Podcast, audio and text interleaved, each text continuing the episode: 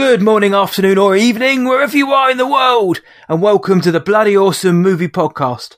My name is Matt Hudson from What I Watched Tonight, and joining me from across the pond is the statesman to my kingsman, John Burke from Burke Reviews. How are you, my friend? I am doing very well, Matt. I hope you are doing well over there in jolly old England. Uh, yes, jolly old England has a has a heat wave at the minute, so um, uh, as us Brits do, we're having a moan because it's too hot. But then when the autumn slash fall comes and it gets too cold, we'll all be moaning that it's not warm enough. So uh, us Brits like to moan about queues, moan about the lack of tea in the shops and the weather, and that's what we've been doing this week. However, not all of us, but we'll save that. Uh, I'm doing I, am doing okay though. Uh, how's Florida? How are you keeping it sane? It's it's a little hot. Uh, Florida's you know we're leading the the Delta variant COVID crisis over here, so that's always exciting. Um, and of course, Yep. nothing is being said about it. It's just that's happening, and we're not doing anything to stop it. So that's fun. Um, so yeah, you know, it's uh, same old, same old over here in Florida. We're in denial, and uh, yeah, that's. I'm just hoping that uh, everything will be uh, normal. Uh, I forgot to mention actually. Yes, this past week, uh, our our Lord and Saviour Boris declared it was Freedom Day on the 19th of July. COVID is officially gone, according to our uh, leaders.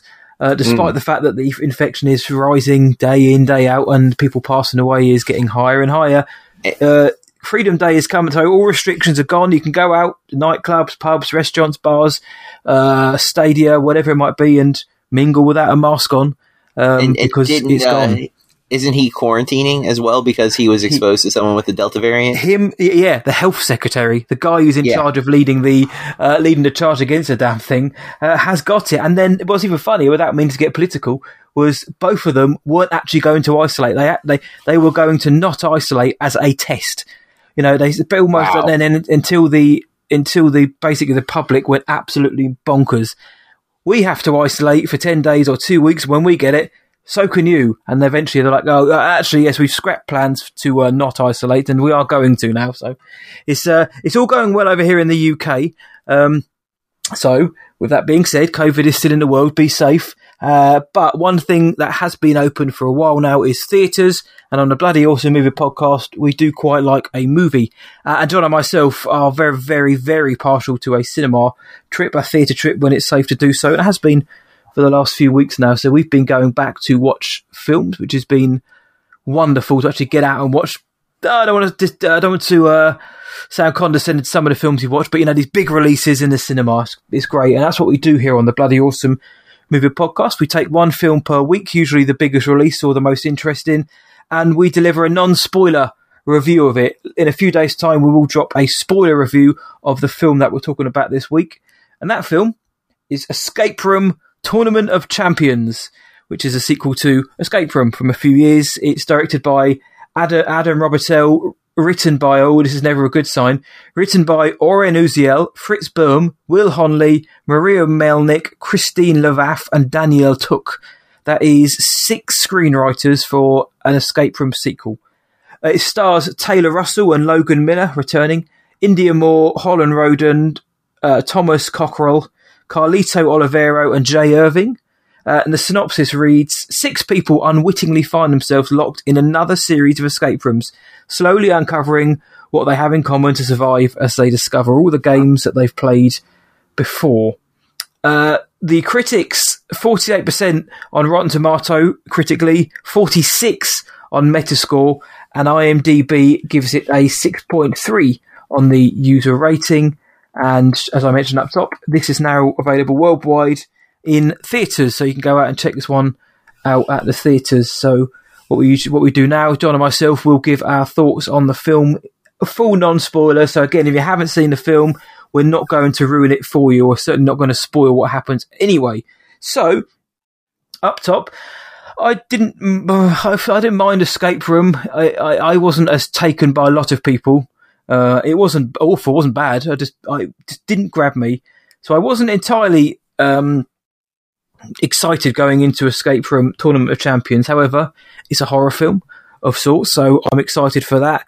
Uh, and I'm always going to be open minded about it. So I went into Escape Room Tournament of Champions, and I came out, uh, and I thought it was uh, it wasn't as good as the first film, and I wasn't a fan of the first film particularly. So Uh, I wasn't a big fan of Escape Room Tournament of Champions. I thought it was quite lackluster in a lot of departments. I don't know if that's owing to the the rating of the film, whether it could have benefited from being a 50 an R rating. Sorry, uh, not because it should be dark and gritty and gory, but I think some of the moments in it would have benefited from just being a bit harder hitting.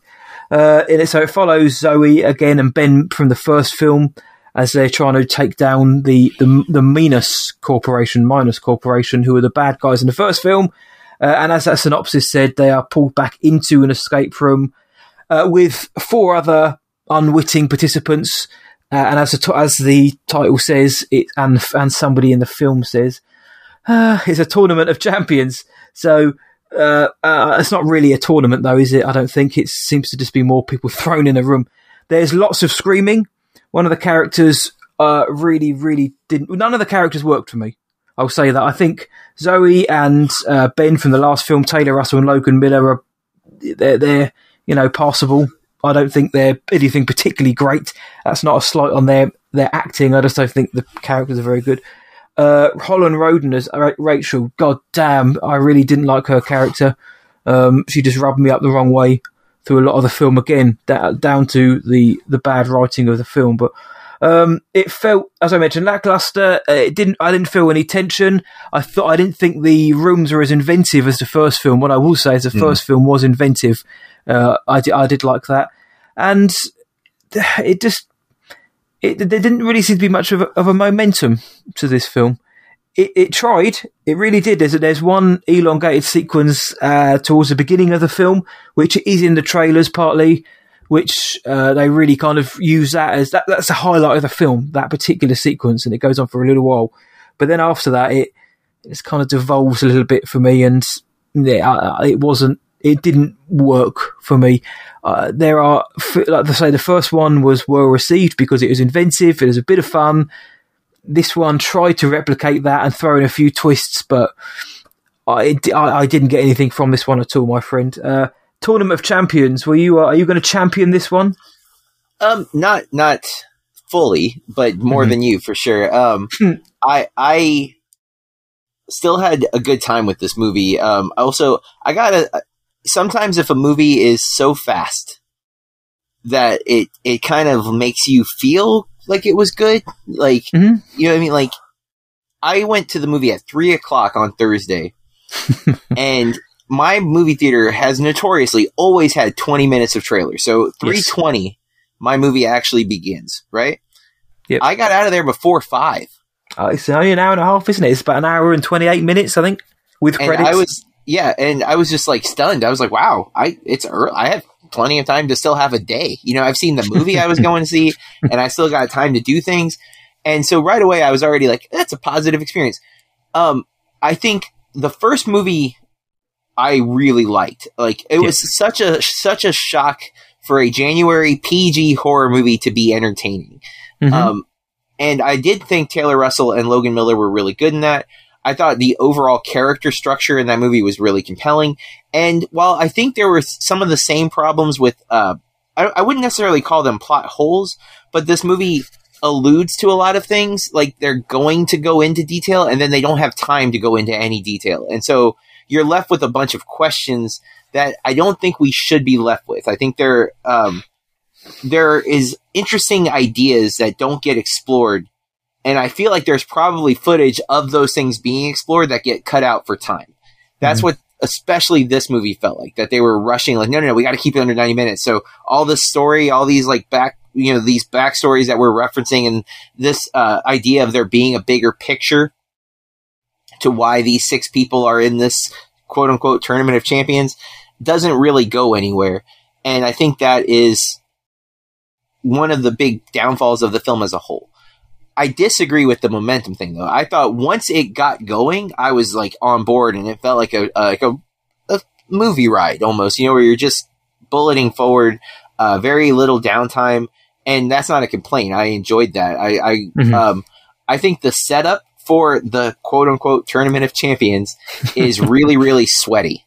Um, like yep. we understand how Zoe and Ben end up in the uh, the subway car that is at, in the trailer but it really doesn't make sense why the other four are there. Like it makes almost zero sense that they would have all ended up on that train at the same time, especially when you consider how Zoe and Ben got there.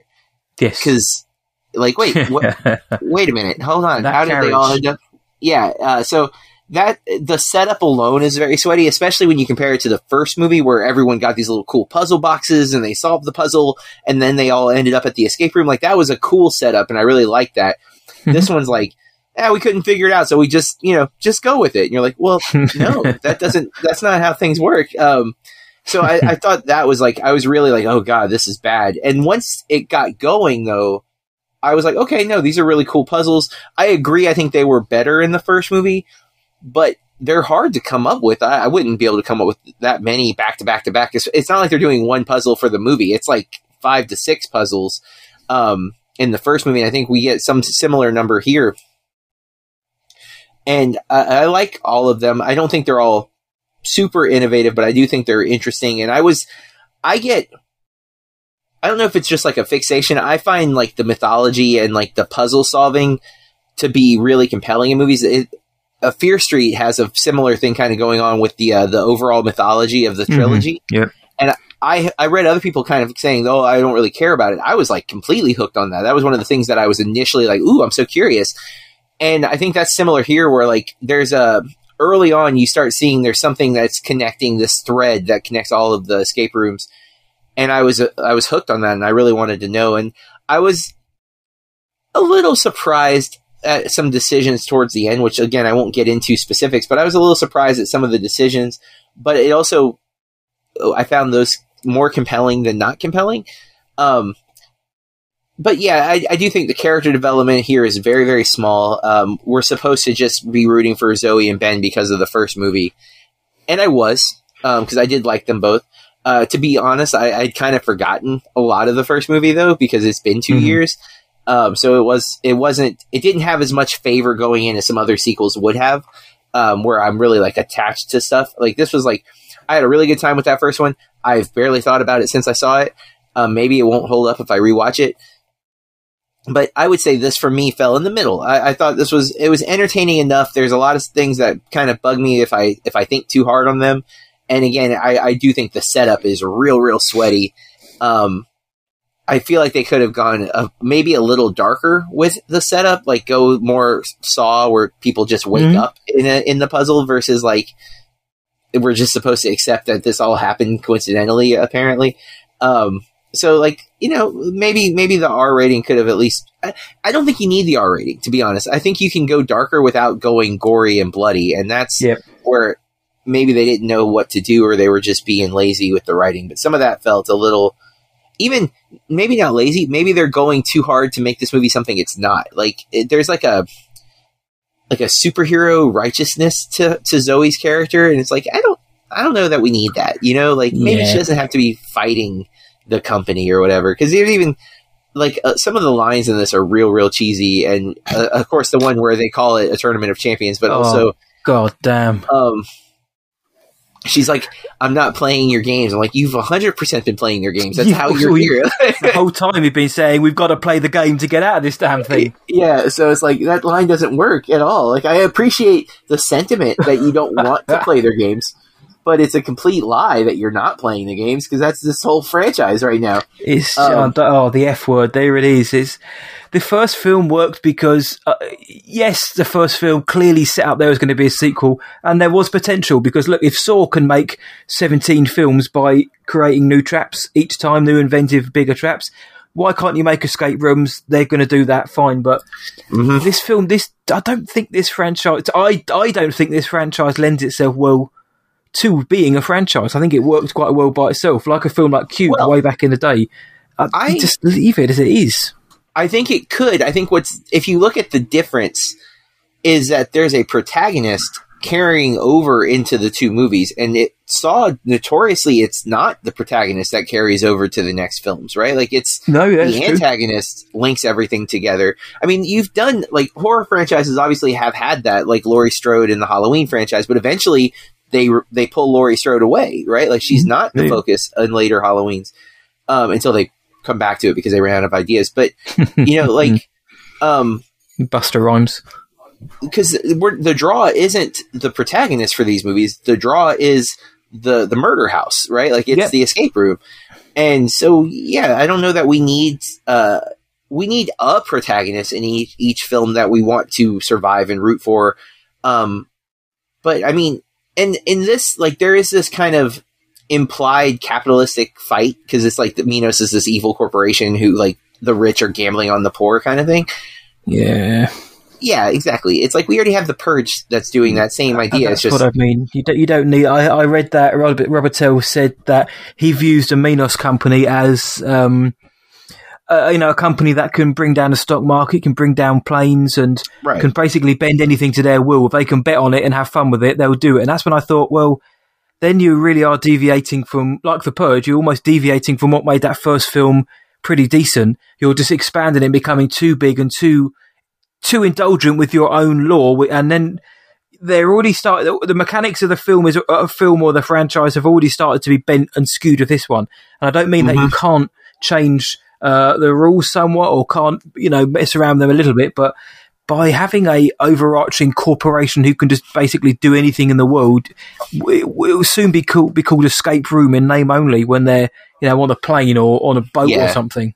Well, we'll we'll talk in spoilers one area, but there's a part where Logan and or Ben, the character, questions the actions of of the previous movie with the other people that he's met from the tournament of champions, and uh, they Mhm. don't answer it. And it's like, well, you had him ask it, and Yep. then they don't answer it. It's like you're pointing out a, a major plot hole in the first movie to now, and I, I definitely want to address that because again, it there. I feel like there's uh, okay. So when when we watched um oh the what was the evil Superman movie that uh the gun was attached to um The E Superman. it wasn't actually Superman, but it was like a kid that was like Superman. Uh, Oh, killed uh. Brightburn.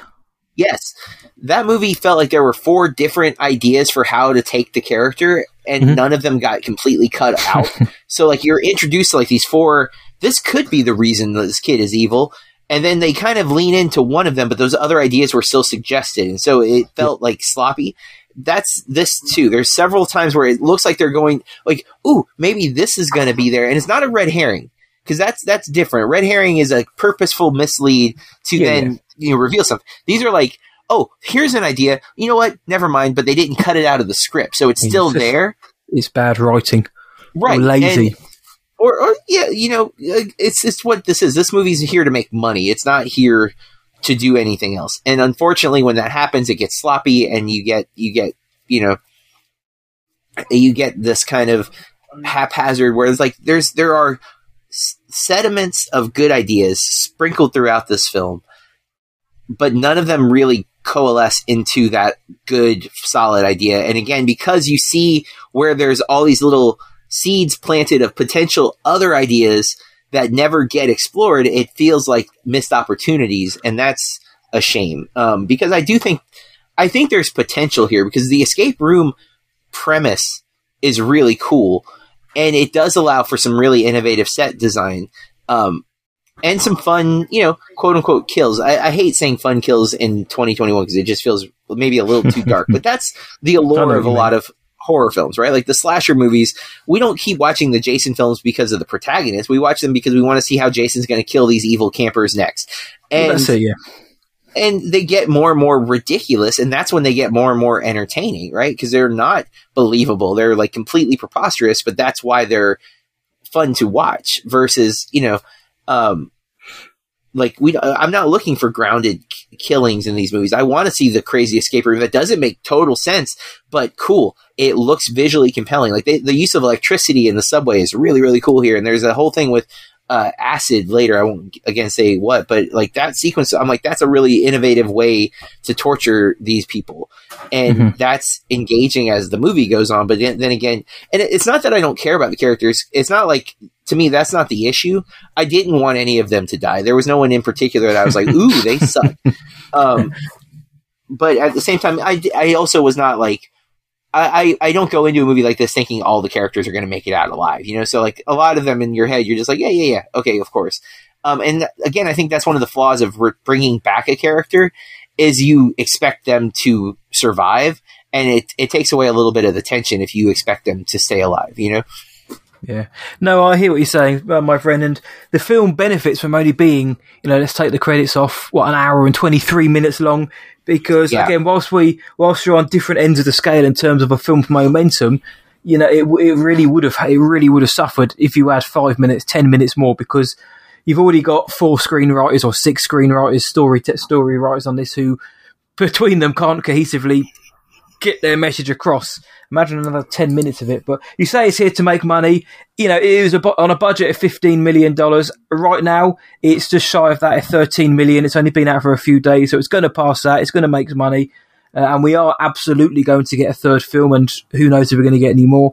But um, I worry that they're going to get too big and they're going to get too over the top and they're going to make the Minos Corporation this big, evil uh, conglomerate which can do anything, and then yeah, it will be escape room, but have nothing to do with escape rooms really. Because at what point does that become too small for the world you're trying to build? Uh, but Yeah. there's- yeah, again. I, I know this has become a buzzword for me on the BAMP, but this wasn't the worst film I've seen all year. I do feel like I have to say that because I have been negative on this on this film. I when I was watching it, I, I, I wasn't bored, but I wasn't thrilled. It was more kind of this is you know this is uh, engaging me enough for me to stay awake for the next hour and 20 minutes. It just didn't get me. So there were some moments in it, like you said, some certain scenes. We'll get into those in the spoiler review. Uh, so there's a, there's a little carrot for the next few days. But o- overall, I wouldn't say I was disappointed because I didn't really expect much from it, but uh, I would have liked to have been thrilled a little bit more, man. Yeah, no worries.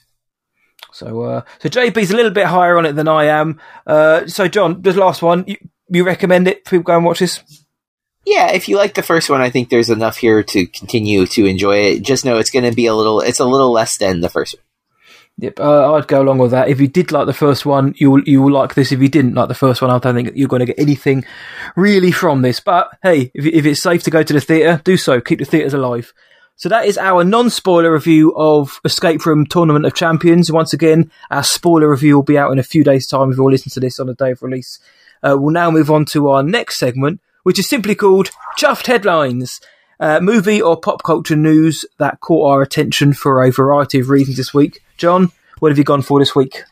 So I like List, and um, it's we're in that summer blockbuster season, and uh, you know sometimes movies are expected to do really really well, and sometimes they bomb. And so this article from uh, originally the article is from Mental Floss, but I found it on um, hold on, I forgot uh, Salon.com. Uh, just, it looks like they just repurposed the article and give credit to Mental Floss. So I don't know what the reason is. I don't know if they're connected like sister sites or something, but um, it's fifteen.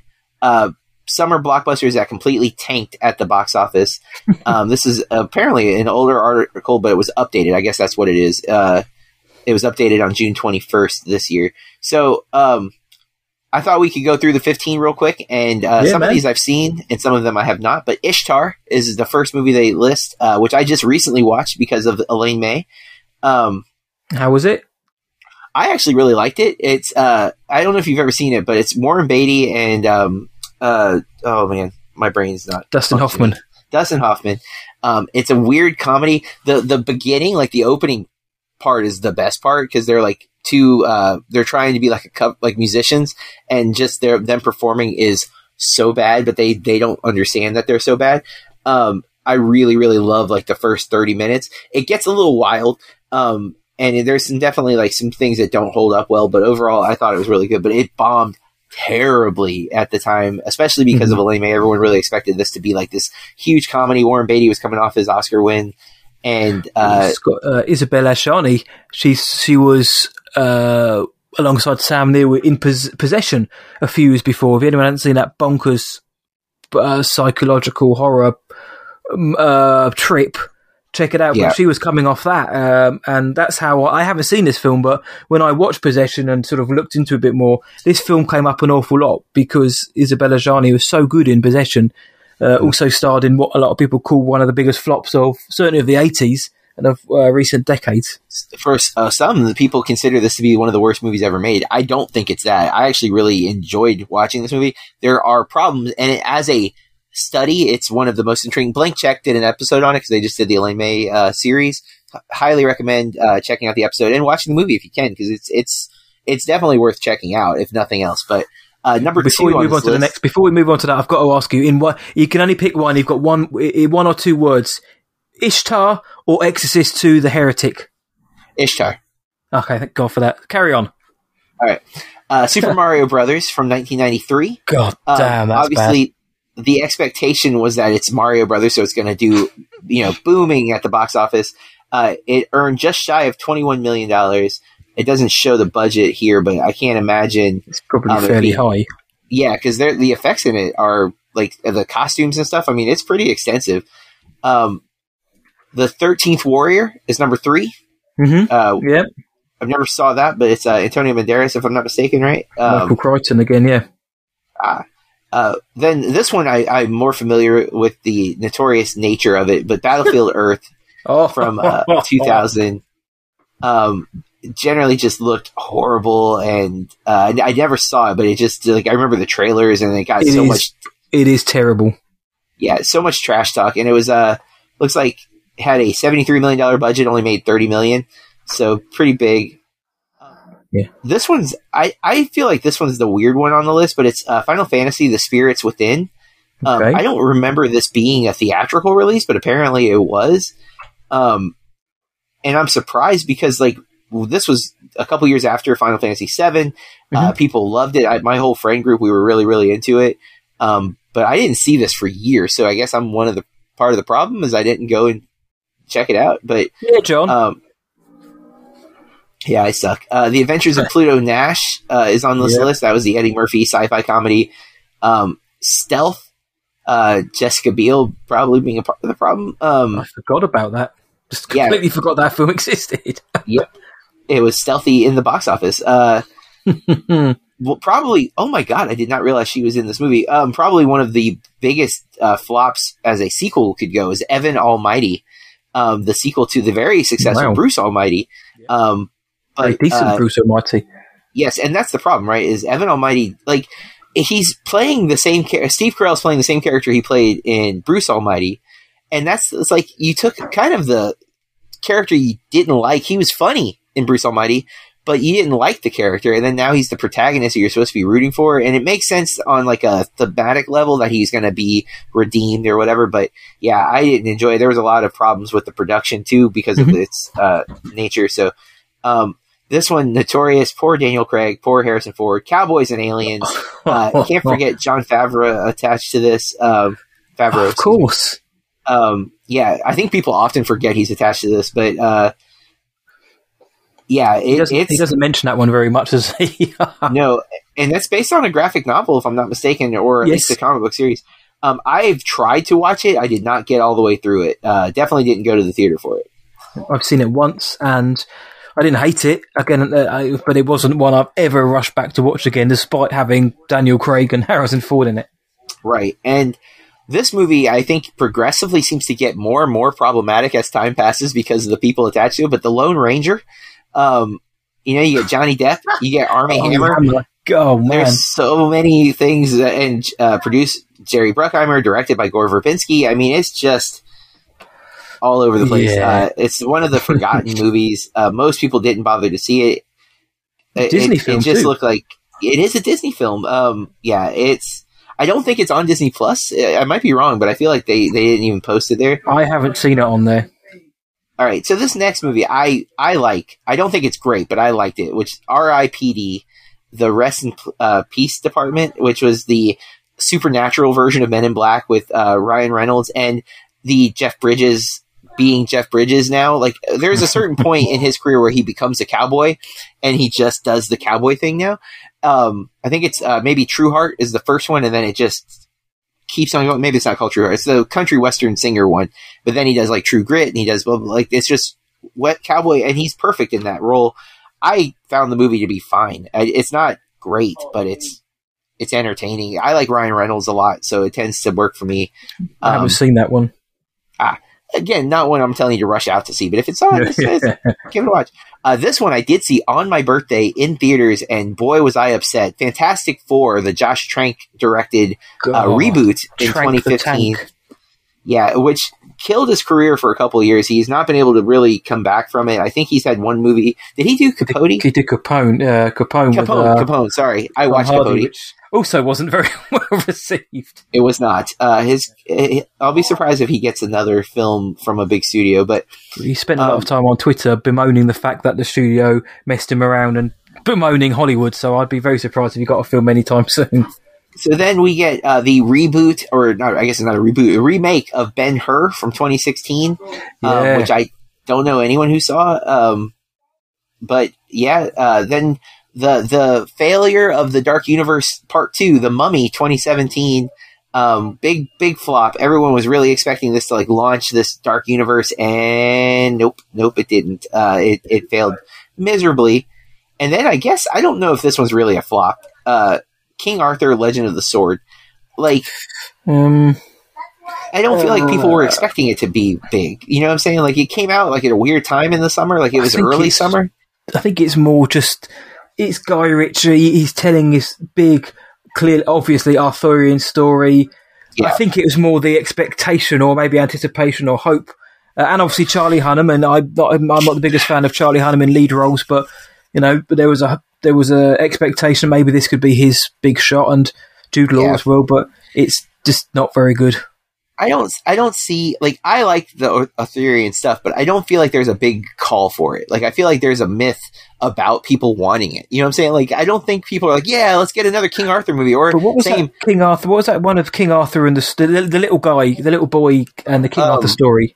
Oh, that was good. That's uh the, Yeah. the guy who did Attack the Block. Um, that one I can't remember what it's called, but but that was well. Nobody saw that either, but that was well No. received.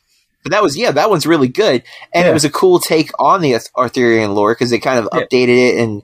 Um, Merlin was amazing in that movie. Uh, What is it called? It's really good. Um, James, re- the kid who would be king. kid who would be king. That Yes, yeah, thank you, 'cause it- Google. that's more of like a retelling too, right? It's not trying to be like pure Arthur, twisted a little bit and change things up and Well, make it's it a modern bit day. more contemporary. Exactly. So it Yeah. it wasn't quite like Guy Ritchie with his contemporary spin on what is still very much a a medieval picture, uh, an Arthurian picture. It's like dark and gritty. It's it's Zack Snyder's King Arthur is what that movie Yeah. is. Like it has so much oh. of that kind of distaste and disdain, disdain for the world and stuff. Needs a bit more gore and a bit more grittiness to it, a bit more And the muscle. really bad CG at the end. Oof. Yeah, yes, and this needs a little bit more, a little grayer, and it'll be perfect. so yeah, that that was it. Just you know, this uh, so far the blockbusters have done okay uh, this year. F nine, Black Widow, um, and even Space Jam, uh, which beat Black Widow for week two apparently. Um, Yes, uh, you know, like they've they've performed well, I think, by comparison uh, to maybe especially pandemic expectations. Um, so it's it's interesting to kind of look back and, and remember when like 127 million dollars was like a failure, and then we're talking like Black Widow like made 80 and it's a success. Um, but you know, yeah, man. It's uh, well, that leads in lovely, uh, perfectly to my headline, uh, sure which does. comes from Variety. Rebecca Rubin wrote this, uh, and the headline is "Movie theater owners blame Marvel's Black Widow box office collapse on the Disney Plus launch." Uh, as we all know, Black Widow was uh, came out theatrically, and on the same day dropped on Disney Plus on the premiere access. So, uh, thirty bucks for uh, our friends stateside, twenty pounds over here in the states. So we got it for about we got it for a little bit cheaper than you guys did. Uh, it made an eighty million dollar weekend. Uh, certainly in the United States and Canada, and yeah, like you say, it was uh, 120 something worldwide. However, in the second week, it's had a huge 69 percent, 69 percent uh, fall off decline uh, in its uh, box office takings. And movie theater owners, uh, NATO, which is the uh, which isn't the uh, worldwide defense unit or whatever NATO actually is.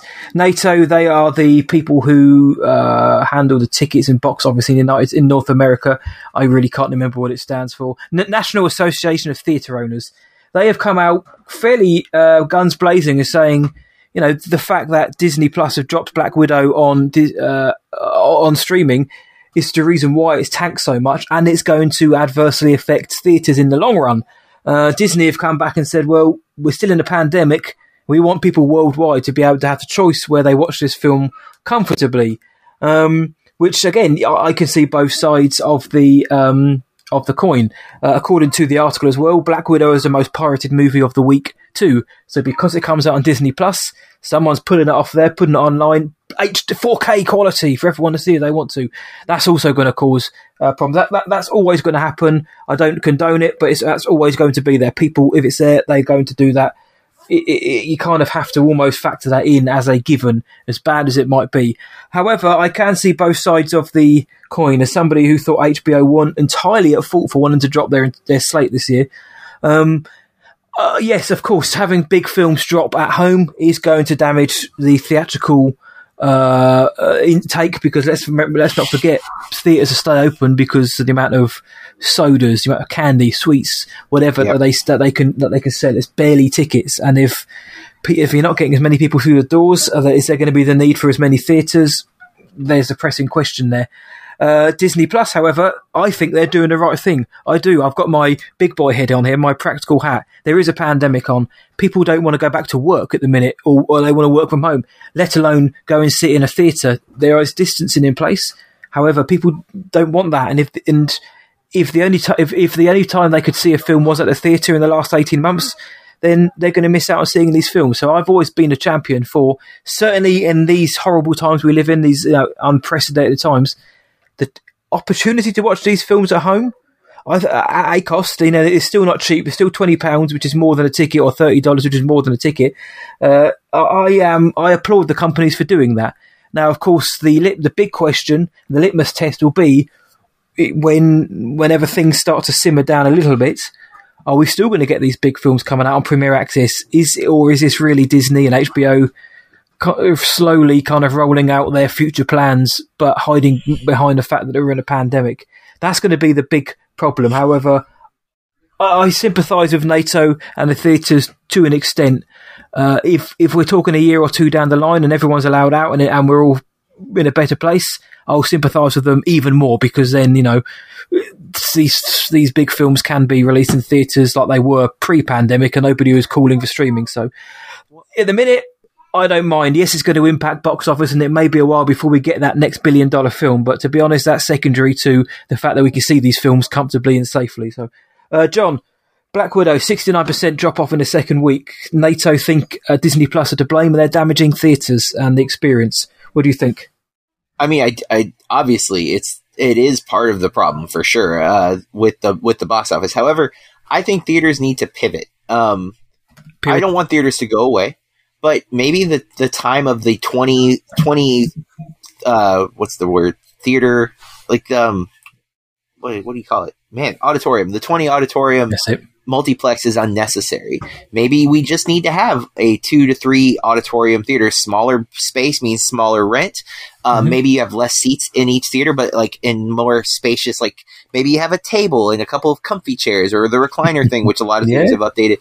Um, you know, like it's not, I don't think you can fight technology. I think you have to adapt with it. And people not, are, there are, there is going to be a large number of people, even before this was happening, who would wait to get the movie on home video, right? Like before it was Yeah. instantaneous, they would still not see it. They would just wait until it was at Redbox, or they would wait until it was on Netflix to physical mail in kind, or when it was at Blockbuster. I mean, this is not a new phenomenon.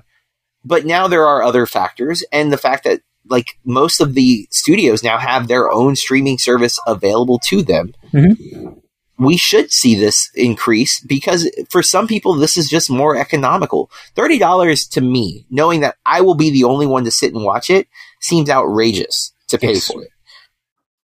But if I, if my wife and daughter and if I you know if we had a friend or something who all wanted to watch the same movie and we were going to go to the theater, it's more. It's and we live in a relative like our ticket prices are like ten to fifteen dollars max. Yep, same here. But in New York, it's twenty dollars a ticket.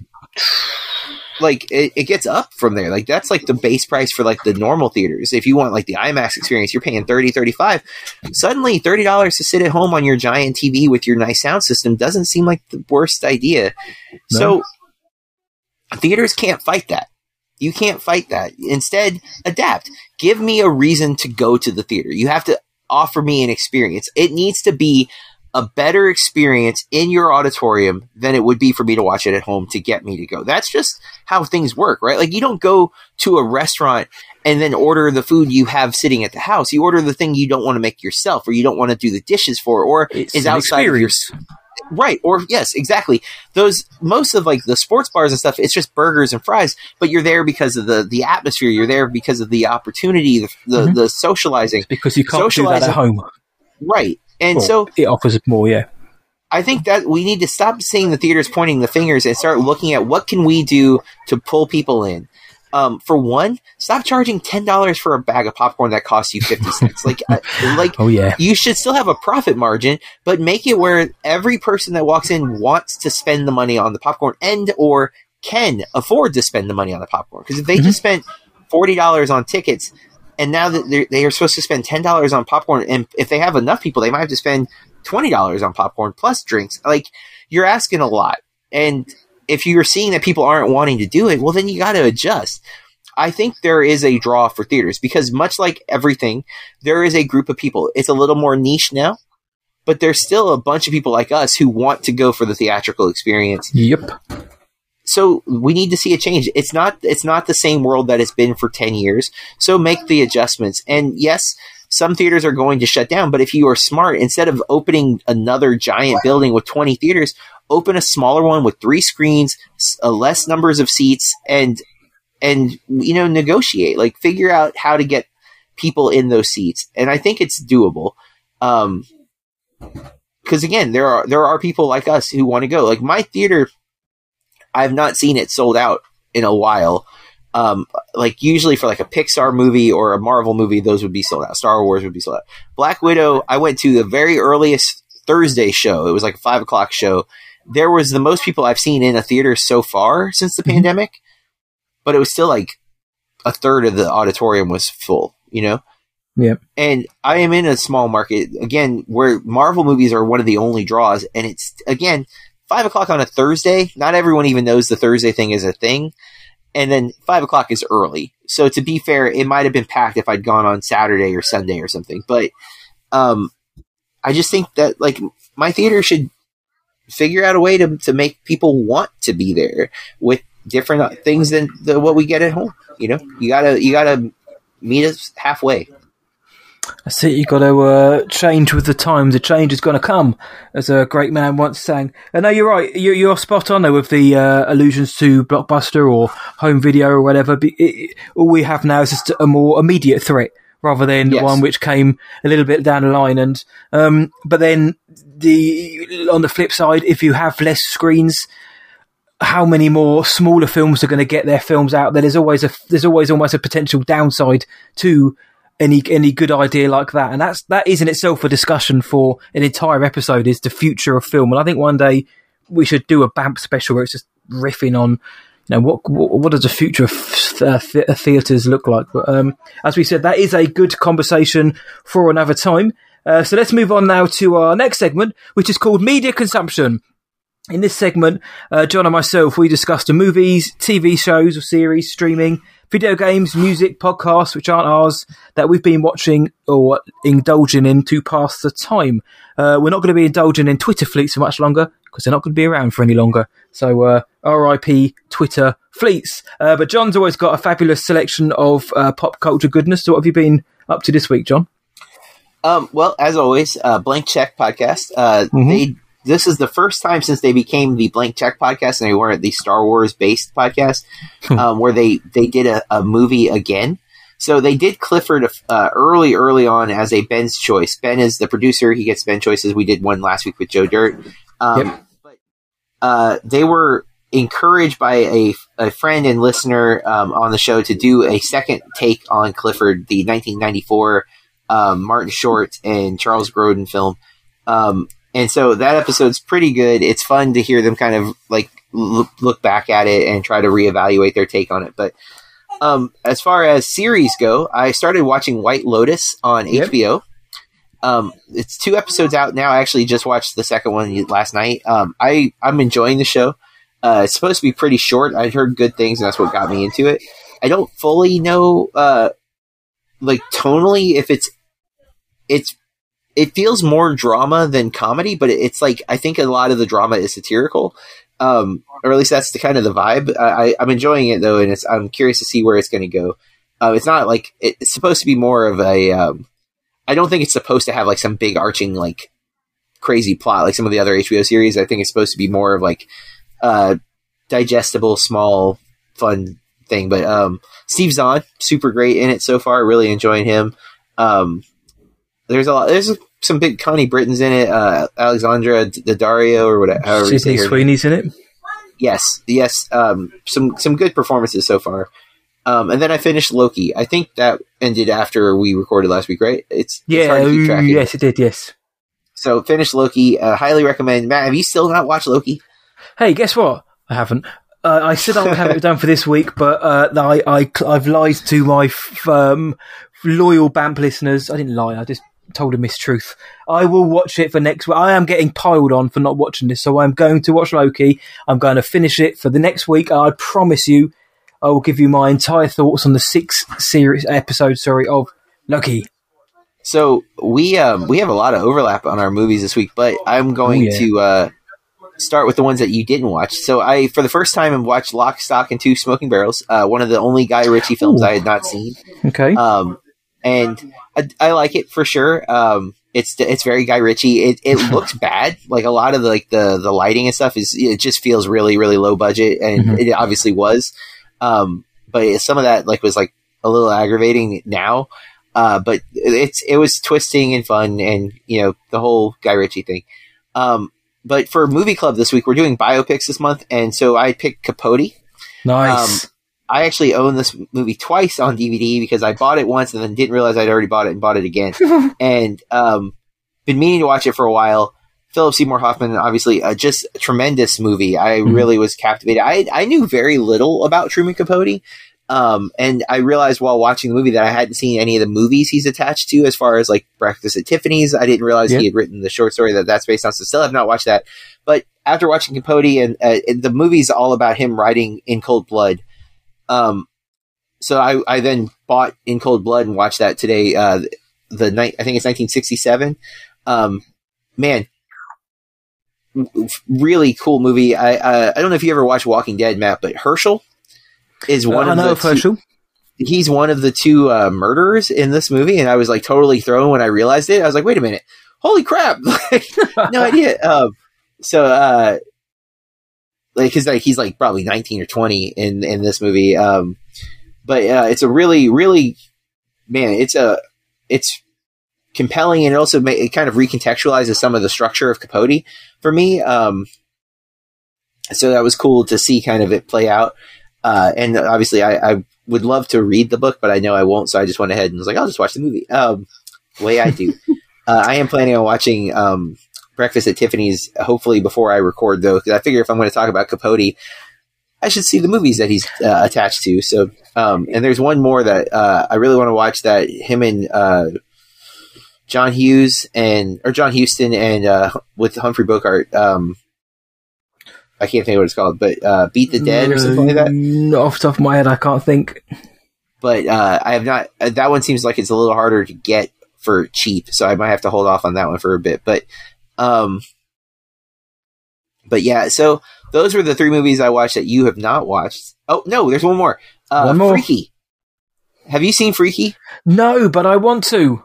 Dude, okay, so I I bought this from Redbox. Uh, like I bought it because Redbox will sell their Blu-rays and stuff for cheap.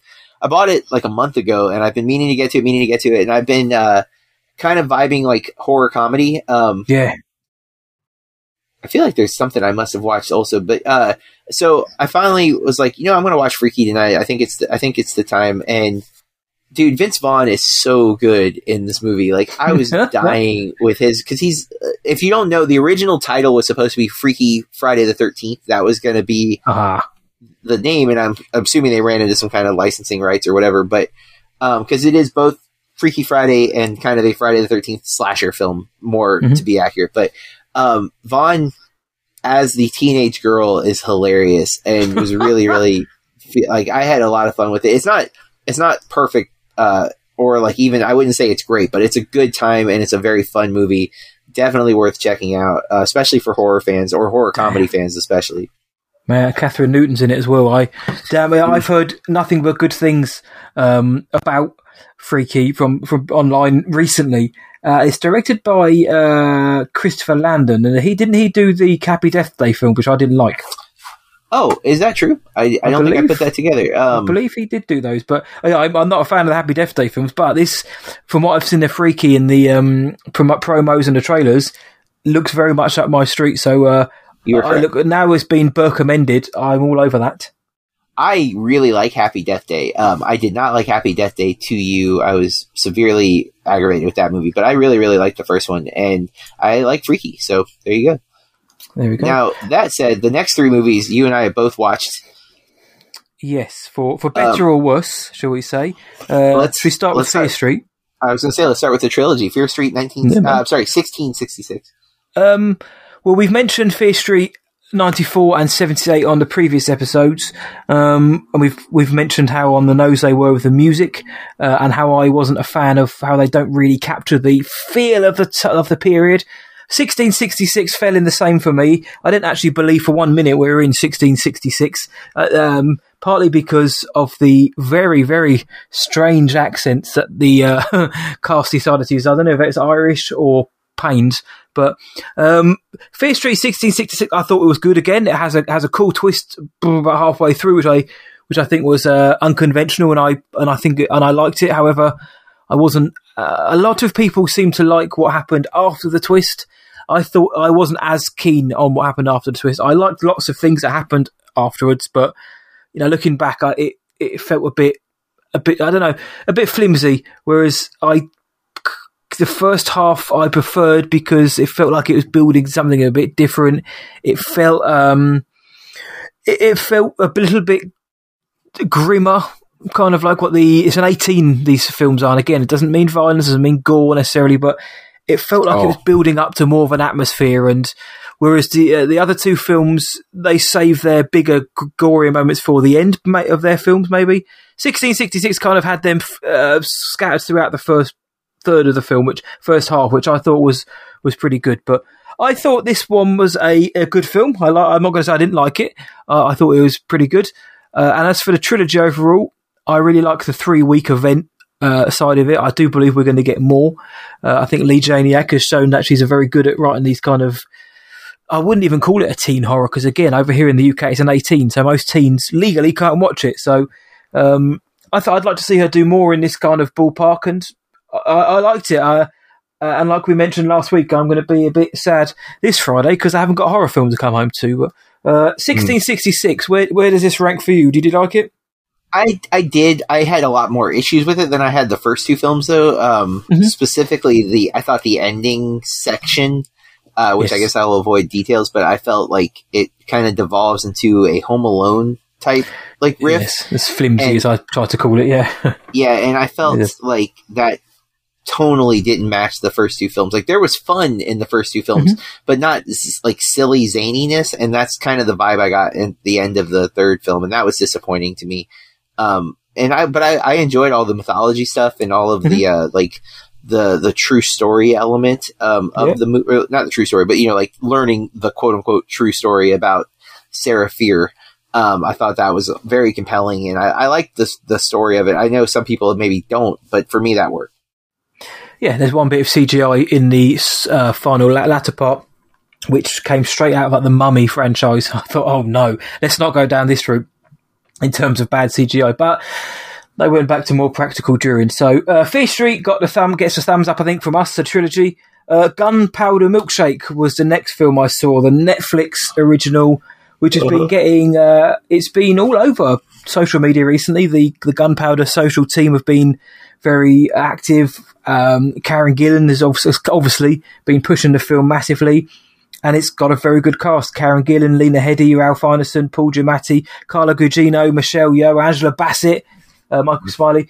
Everything was there, and it was set up to be this kind of female-led, uh, crazy John Wick esque, and that's the cliche now. Is it's everything's like John Wick, but Yeah, it's undeniable. It is um, kind of action film, and I was I was kind of left thinking, and I have a problem with action films nowadays, is that they're all much the same. There's nothing really different about any of them. And I, this fell into that for me as well. I had such a good cast, but, and they tried, damn it. And I think, uh, Karen Gillan's good in the lead role, but it was very much like the title itself, very much style over substance. Uh, it's, you know, it's very colourful, it's very zany, it looks great, but it, there wasn't really much, uh, for me, wasn't else, much else going on behind the fact that it looks great and has a wonderfully silly title. Um, so, you know, it, it, it promised a lot, but it didn't deliver fully for me. Uh, what about you? I, I think I, I'm on the the positive end of this film. Um, there are at least three sequences that I thought were outstanding. Mhm. Uh, I wish it wasn't trying. To, I wish it didn't feel like it was trying to be John Wick at times because I think it's its own kind of weird, quirky world. Um, Yes. I'm a big Karen Gillan fan, and the more I see of her, the more I think she just needs to be just keep putting her in stuff because when it sticks, it will stick. Yep. Um, because she's she carries this movie in ways that she really shouldn't be able to. Because there's some stuff that's really stupid. Uh, some of the the there's stuff in some of like the bowling alley fight sequence where like it looks badly choreographed. Like you can see where she clearly didn't hit the guy, like things like that, and um, that's disappointing in, in a time when we really have no excuse for that. And CG blood just always looks bad. Like I'm always going to be a fan of uh, squibs over that. I know squibs can be dangerous because it is like a mi- minor explosion on the person, but it just looks so much better than than the CG blood. Um, but that said, there's some really cool stuff in it. I thought, you know, um, there's there's an emotional core that it hits at times. It's a little convoluted story wise, uh, but like there's a, there's a world here. It doesn't, you know, that's where to me I felt more John Wick was like the attempt at world building. Um, because you have like the Continental and you get the rules and the gold Mhm. coins that never really make any sense. You have similar stuff in this movie. I think that to Yeah. me was more where I saw the comparison than the action itself. I don't. th this action feels more like John Wick three level, which felt more like Hollywood action to me than the Yeah. real gritty action of the first two John Wicks. And uh, that's been that was my complaint with John Wick three is like I want the quick where he's killing an insane number of people that are just it's not possible. Like there's no way there's that many henchmen. But they, they they come at him, he just he gets rid of them and he moves to the next one. John Wick three in this movie, the fights go for like ten minutes, and it's like three people. It's like, come on, at some point they just stay down. Like it just happens, you know. Stay Um, down. but uh, there there are at least three set pieces I thought were just really exciting and, and pulled me in, and so I enjoyed it more than I did.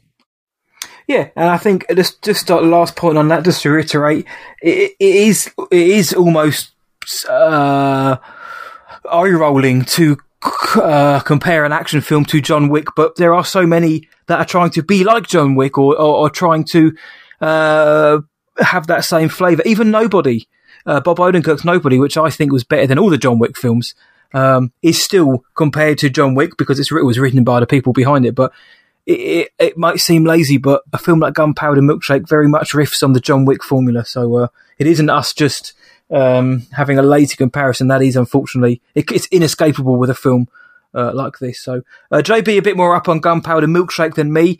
I'm very very interested to hear what you've got to say about next this next film, John. So please over to you. Okay, so the big other release this week, and probably the bigger release than Escape Room, was Space Jam. It obviously was. It did really well at the box office, but Mhm. uh, Space Jam: A New Legacy, to be exact. Um, Yep. So this movie's getting a lot of hate online. Like everything I've heard has been majorly negative, Mhm.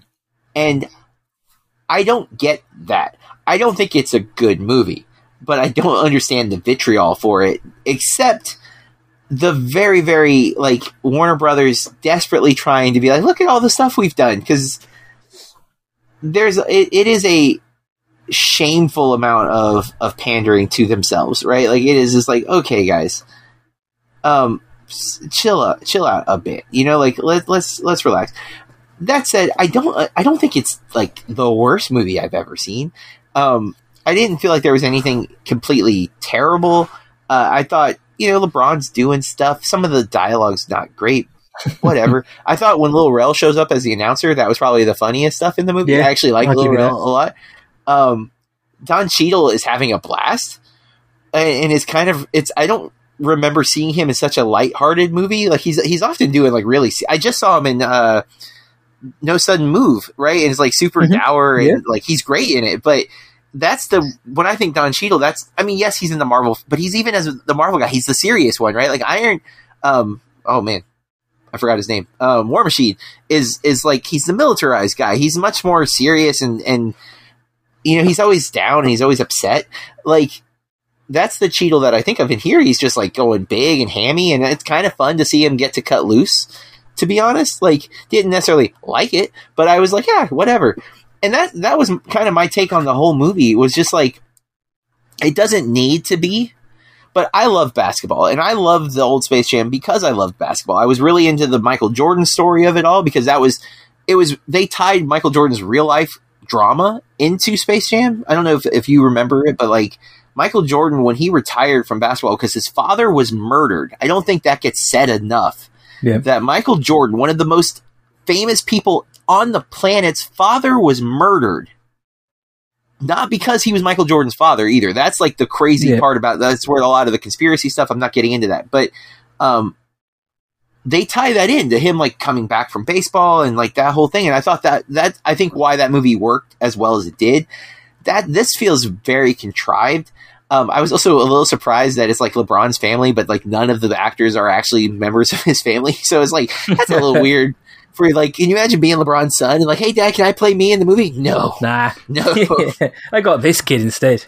yeah, but so like, there's there's a lot of it feels a little too like family. Like uh, uh, one, like I'm surprised LeBron would sign up. Like, hey, we're gonna paint you as a kind of mediocre father. Is that okay? Like, you push your son too hard. Is that all right?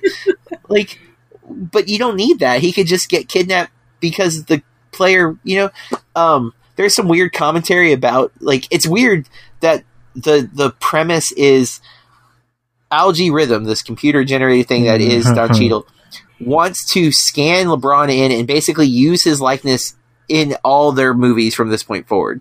Yeah. Um, and it's weird that a studio is putting that as a plot of their movie when that is a literal complaint that we've had about like Lucasfilms doing it with you know uh, Peter Cushing and then the the remember we talked on this podcast about the James Dean casting that Yeah. apparently wouldn't didn't go anywhere. But you know, we have the Irishman, like all the de aging stuff. This is the deep fake technology exists, so it's not far from the reality of what could happen with Hollywood. So that they would make that kind of the centerpiece of why Al-G Rhythm is mad at LeBron is, you know, what I guess like Mm, uh-huh. this movie seems to be getting a lot of hate. It's a 2.1 on Letterboxd for like just that's you know everybody on Letterboxd. Um, but you know, I didn't hate this movie. Uh, I, I definitely it was in the background for me. I was just kind of like, yeah, whatever, it's cool.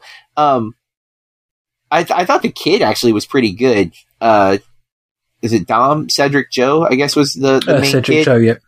I, I thought he did a pretty good job because they put a lot on his shoulders to kind of carry like the emotional crux of the film. And I thought he was fine. I didn't think he was outstanding or anything, but he could have dropped the ball and he doesn't. Um, Mhm. And yeah, the the Looney Tune stuff. I, I liked Looney Tunes, so I was it was fine. Um, you know, uh, there's a lot of cameos in this movie, which I guess you expect. You know, a lot of like I when Sarah Silverman popped up, I was like, what? Um, but yeah, you know, it was. It's. I feel like it's just a fine family movie. Um, if you're a kid who likes cartoons and basketball, this movie's gonna speak to you. And if you're not, then oh, it's fine. Like it's whatever. I, I definitely think it could be better, but I don't think it's as bad as some people are like acting. So what? What, what are are you one of those people, Matt? Have I have I spoke ill of you? No, I do have my grumpy pants on this week because I didn't like this film either. But I didn't, I didn't hate this film because it wasn't for me. Maybe this is, like I say, it's a family film. Had I gone with my five-year-old, maybe I would. It's, it's that funny, funny, strange thing that movie fans have. Where had I seen it with my five-year-old, and you know, I, I, I, had she liked it and laughed along, I too would have been vibing off that and laughing along and having a great time. And my opinion and experience would have been so much different. But because I'm a thirty-something-year-old man who went to watch this film. Um, it just didn't. It just didn't work for me. I didn't. I, I wasn't a fan. I don't think LeBron James is anywhere near as bad as people are saying he is. I mean, he's fine in the film, and even there's even a quip at the beginning of the film almost about you know anim- animated being animated might make him a better actor or something along those lines. But um, Don Cheadle turns up and gets an Emmy uh, in Falcon and Winter Soldier, and he's you get like you said, I agree, he's having a he's having a hell of a time here, let, uh, cutting loose. But it's Ooh. it needs bit more it needs more Bill Murray. But it, you know, it's Yeah, it does. it- it's if you've seen the first film, it's similar to the first film in the sense that uh, again, no spoilers, but you know, LeBron has to put together a team to take on a bad team, but this time there's more at stake necessarily for um, for the victor, or certainly for his team to win. Uh, the Toon Squad, and it is just absolutely crammed, stuffed full. It's Wayne's World. Uh, it's Wayne's World um, advertising scene, but for in reality, it's literally everything Warner Brothers have done is just in this film, and it's gratuitous. It's it's it became so over the top and noticeable to the point where if it was in there for a joke, it really became unfunny very quickly. But and it and it The took worst- away maybe that took away some of the enjoyment, man. For me, The worst part for me was the the characters on the sidelines of the court that were clearly like knockoff versions of the characters, and you're like, hold on, WB, like why would you put like the like they have the, the Tim Burton Penguin and Tim Burton uh, Batman? No, they have the Adam West Batman and Robin, which it's like why though? Why? Why not have cartoon characters or CG characters instead of having what is clearly like you went to the the Hollywood strip and pulled the the cosplayers off the side and paid them 10 bucks to stand at the back like it looks terrible there's not. I I don't think the film. Uh, I may be um, being a heretic here, but I don't think the film looks very good either. Um, no yeah I, I like the idea that it wasn't all live action LeBron. You know, at times I think you know, cool, switch it Yeah. up a bit, but I don't think it looked particularly great. And I, I've only got two questions for you, my friend. Firstly, is Looney Tunes? And I I know it's done well to uh, in its first weekend, but is Looney Tunes still that relevant where this film's going to do well? And This come from somebody who loves Looney Tunes. And did you find Lola Bunny hot? okay we talked about the Lola Bunny thing I- think she's a bunny and I never thought she was hot as a result like Same Um, here. I didn't even give two thoughts to it.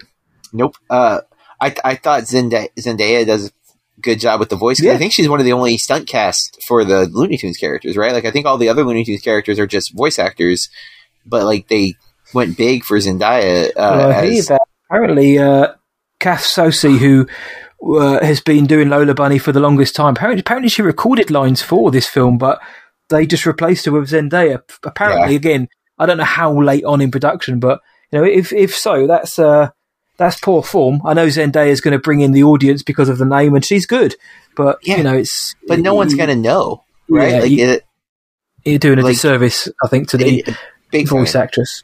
and I think that's there's a lot that I think they do kind of dumb with the with like even like the the explanation for why it's Looney Tunes doesn't make sense like it did in the first movie. Like Yes, true. and it's just like, well, wait, why Looney Tunes? Like th- because he was playing a Looney Tunes game on Game Boy at the beginning of the movie for five seconds. Is that what Mm. the attachment's supposed to be? Because uh, there's a lot, and there's a lot of cheesy, like like Don Cheadle quotes "Training Day." I'm just like, really? Like, even though the payoff of that joke is kind of funny, it's still like, who is what kid is watching this? Like, oh, Training Day. Like, you know what I'm saying? Like, Exactly, exactly. Know your audience, guys. Uh, but yeah, um, even like his LeBron, the "What the Matrix Hell," which is in the trailer, and I was already upset about that line. I'm like, that's Yep. the Matrix is from 1999.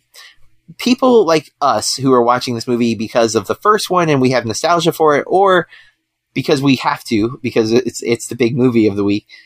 um, will get that joke, but the kids who is your intended audience, one, did you need to say hell, and two, no, they're not going to understand what the Ma- they shouldn't understand what the Matrix is because that movie's not for children. Like it's No. there's this weird crossover that just doesn't work. I feel like the first Space Jam does a better job of knowing its demographic and really hitting that hard. This movie feels like it's just all over the place. And again, the the nostalgia pull that we've seen since Stranger Things, I think, has gotten only worse. Yeah. And I mean, it started before Stranger Things, but I think Stranger Things brought it to like mainstream. Everybody was talking about it, and now it's just like I, I am a sucker for it. Uh, Nostalgia can really win me over, but at the same time, when it just feels like patting yourself This- on the back for things you've made, it's not it's not rewarding. No, and this is a film with Pennywise the clown in. Like, know your audience, but I guess that's for the adults Yeah. who've had to sit through it. But um, yeah, I think maybe in the mid '90s with Space Jam, you know, Looney Tunes were I don't say more relevant because Looney Tunes will always be cool, but there was, a, I think there was a bigger, and it made sense, like you say. Now it felt like a stretch just to, just so they could have the word Space Jam in the title of the film to play on that nostalgia. Um, so again, it looks like JB was only ever so slightly more up on this film than me, which seems to be the case for this whole episode. Uh, I'm not a curmudgeon; I do like films, but this week was uh, wasn't the best for me. Um, however, with that being said, we've had to try a little bit harder to be bloody awesome because some of the films weren't quite what we hoped to be this week. It's hard to stay bloody awesome each week to deliver this kind of top quality entertainment, which we do each week. So each week we have to come up with new ways to keep our bloody awesome levels high. So, John, how have you been staying bloody awesome this week? Well, sir, my summer is already winding to an end. I have uh. just about a week and a half left uh, before I go back to work, so I'm I'm starting to get ready for uh, next year, um, which is you know not a year so much as weeks away from from starting. Uh, so you know, getting back into the swing of things and uh, having to rotate my exercise routine, and actually um, because of there's still a lot of questions about the whole pandemic thing and how it's going to play out. So mm-hmm. I don't know. I'm kind of like in flux with exactly what my year is going to look like. So I'm just getting ready. And uh, uh, I actually have a lunch on Thursday. It was an optional work lunch, uh, but I, I, decided I needed to go and just kind of feel things out and start, you know, getting my dipping my toe back in the water to make sure that the uh, temperature is okay.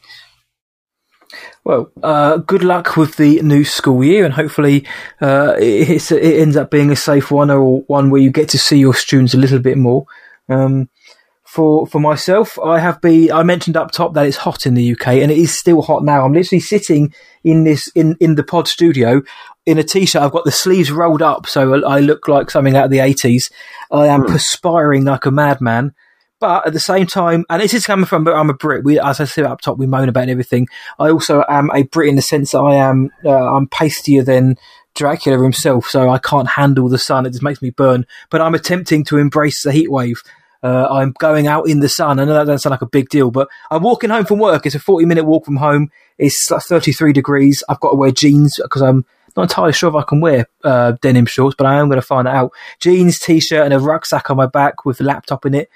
It's a hard old walk, but hey, the easy things to do would be drive, get the bus or whatever. But no, I'm going to embrace the heat wave. I'm going to get that vitamin D. I'm going to get a tan. I'm going to lose weight. I'm going to sweat like a sucker at the same time uh, and try and uh, embrace this heat wave because, as we know, in as British people know, it'll be gone in a week's time and it'll be raining in the middle of summer.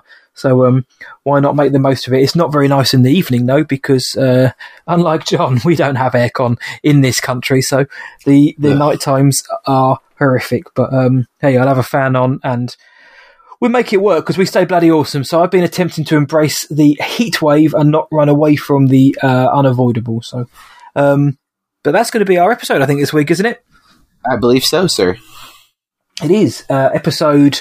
This one, uh, we we must be in the high nineties now. We've been doing this for so long. That was our non-spoiler episode for Escape Room Tournament of Champions. One more time, our spoiler episode will be dropping very soon. So keep your eyes out for that, and we'd love to we'd love for you to check that out and hear what we think and see if you agree. And we'd also like to hear what your thoughts on Escape Room Tournament of Champions. Did you like it? Did you dislike it? Was it down the middle? Didn't, did you just not bother watching it? Let us know. Uh, and then we're going to be back again this time next week where we're going to be reviewing M. Night Shyamalan's Old. Which M. Night is going to turn up to the party? We're going to oh, find man. out in a week's time, man. Uh, you excited for that? I saw the trailer again the other day and I'm getting more and more pumped for it. I am. I think the trailer is showing way too much though, and that upsets me always. Um, there is that. I, you know, the cast is phenomenal. Like in mm-hmm. this movie, like I am so pumped about the cast. Like Thomasin McKenzie in anything, I'm like super on board. Yep. And then uh, Gael Garcia uh, Bernal, I think I said that right. Um, mm-hmm. I think I messed up his last name, but I love him. And uh, yeah, we get you know the actress who played Beth, if I'm not mistaken, in Little Women, and um, the other movie that I can't think of the name of that I we really liked a lot last. Eliza Scanlen, Baby Teeth, Baby Teeth. Yep. Um, Eliza yeah, Scanlen. Yep of course, that also makes me, given her other movies, I'm pretty sure I can guess her her uh, outcome in, in old. but um, but yeah, I, I'm I've been a Shyamalan fan for a while, so I'm very very hopeful. And also, I'm an M Night Shyamalan fan, so I know there's a real chance that it won't be good. My dog agrees. The dog scared the hell out of me then. So, uh, Sorry. well, I think that, no, no, that's fine. The dog is uh, obviously just weighing in on what kind of M Night film we're going to get, but you'll find out next week what we think about it. So, if you want to uh, uh, watch it beforehand, do so. Then come and check us out next week. Uh, if you want to hear more from us, you can do on social media at Twitter at BAMP underscore podcast at B A M P underscore podcast. John, Instagram, where are we? We're at Bloody Awesome Movie Pod. Yes, we are. Facebook, Bloody Awesome Movie Podcast. Individually, you can find me uh, on all of the socials. Just search what I watched tonight, including Letterboxd and what I watched tonight.co.uk. Uh, John, where are you? I'm at BurkeReviews.com uh, for at least another couple of years, and at Burke Reviews on all the social media platforms. Yep, go and check out uh, all of John's movie club. Check out some of mine too; they're really good. Um, however, we'd also love it if you could maybe check out a few of the uh, podcast review rating sites and give us five stars. Five stars really, really helps us out. It helps us grow, gets more listeners in, uh, and gets more engagement with fellow film fans, which is what we're all here for. So, if you do have a spare minute, we would absolutely idolise you for dropping five stars on your podcast provider of choice. However, that being said, as always, stay bloody awesome. And keep watching movies. blood, blood, blood, blood, bloody, blood, blood, blood, blood, bloody, blood, blood, blood, blood, bloody, blood, blood, blood, blood, bloody, blood, blood, bloody. Awesome. Blood, blood, blood, blood, bloody, blood, blood, blood, blood, bloody, blood, blood, blood, blood, bloody, blood, blood, blood, blood, bloody.